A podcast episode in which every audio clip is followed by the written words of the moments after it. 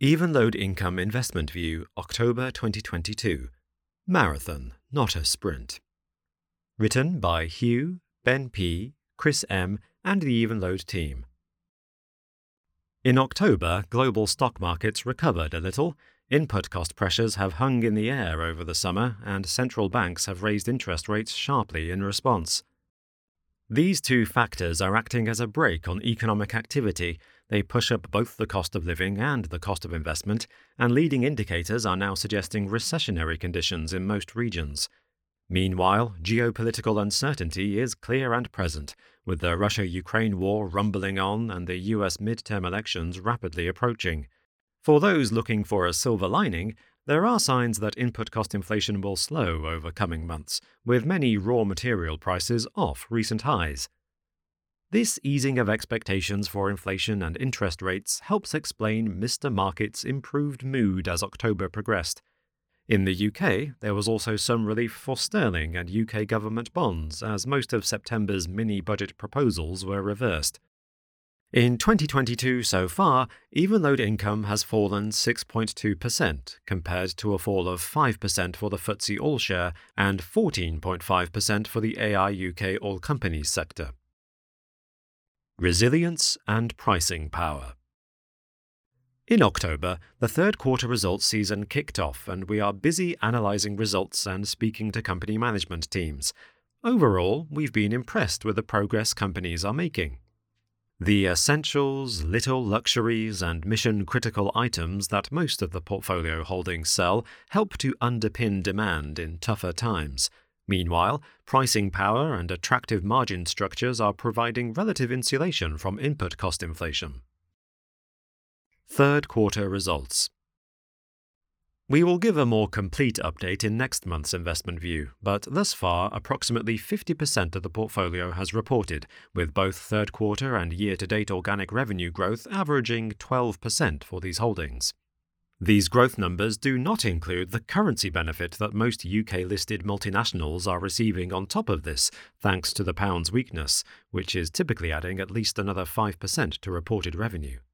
Not many companies report earnings progress at this stage, but management commentary suggests a similar trend to that seen at half year results, with earnings growth running a bit behind revenue growth in aggregate due to high input cost inflation, but still healthy in absolute terms. Here is a brief discussion of the largest 10 holdings that have reported so far, grouped by business model. Consumer branded goods. Of all the holdings, consumer branded goods companies have seen the most extreme input cost inflation this year due to their exposure to energy related and agriculturally derived inputs. These companies are generally guiding to full year 2022 input cost inflation in the high teens, which is a very extreme dynamic relative to anything seen over the last 40 years for the sector, not helped by Putin's invasion of Ukraine. In this context, it is reassuring that companies have been able to steadily pass prices through, with less volume impact than they and analysts had initially expected. Revenue growth for the fund's largest holdings in this area, Unilever, Reckitt, P&G, and PepsiCo, have ranged from 7% to 16% in the most recent quarter. Unilever, P&G, and PepsiCo are expecting some margin compression in their current financial year, whereas Reckitt expects growth.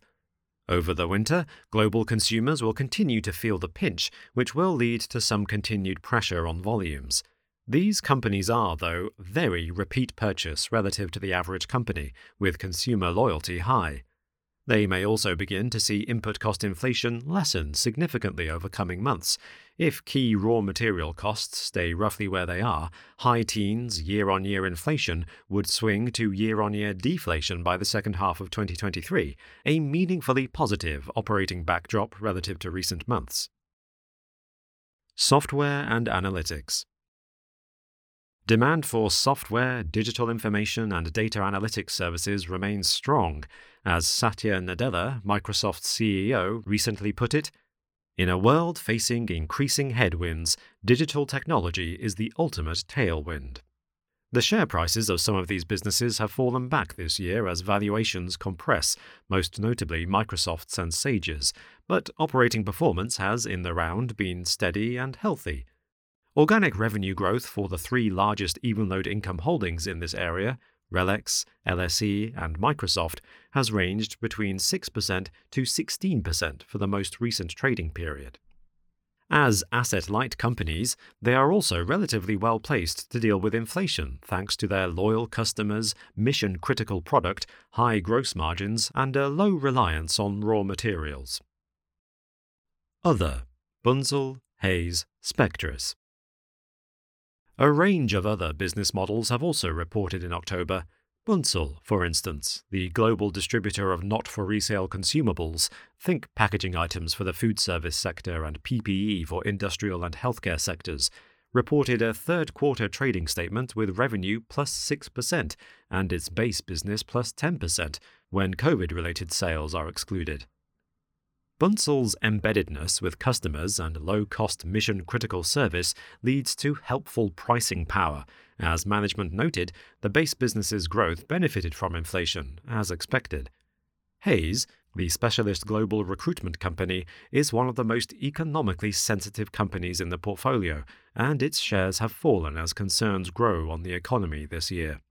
Employers are beginning to take longer to make hiring decisions in some areas, though Hays's most recent quarter was a record for gross profit, plus 15%, with management noting that demand continues to be underpinned by skill shortages globally, whilst the current trend of rising wage inflation is helpful for the company's ad valorem business model. Spectris, a market leader in measurement technologies and software, noted that demand remained strong and reported 10% revenue growth in its latest quarter. Though the company is exposed to industrial markets, its products are mission critical and help to ensure the safety and efficiency of customers' operations. Management have also repositioned the portfolio over recent years, focusing on subsidiaries with the strongest competitive advantages and more economically resilient sectors such as pharmaceuticals, a good case study in how businesses can evolve and adapt their portfolios over time. Marathon, not a sprint. We are not complacent about this coming winter. It will be a tough period for the global economy. But Mr. Market is not unaware of these difficulties, and, as the old adage goes, you make your money in a bear market, you just don't realize it at the time. Short term financial results are important, but we also appreciate the spirit of this epigram and would note that it is particularly worthy of recitation in a global recession, when the average investor time horizon is prone to truncate even more than normal. And who knows, maybe things won't be quite as bad as the consensus currently fears. Prepare for the worst and hope for the best, to use another old saying. As the downturn progresses, we are interested in how each company in Evenlode Income's investable universe navigates through the downturn, and we will keep an eye on any share prices that look to be undervaluing companies with a fundamentally strong competitive position and healthy long term outlook. With this in mind, we continue to monitor an interesting watch list of potential holdings and remain open to evolving the portfolio further. More generally, equity investment is an activity best treated as a marathon, not a sprint.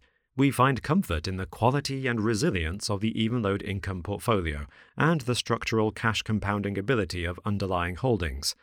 The portfolio's valuation is also healthy, with a free cash flow yield of 5% for 2022, currently forecast to be 5.8% next year, providing healthy cover for its forecast dividend yield of 3%. Please note, these views represent the opinions of Hugh Yarrow and the Evenlode team as of the 31st of October 2022 and do not constitute investment advice.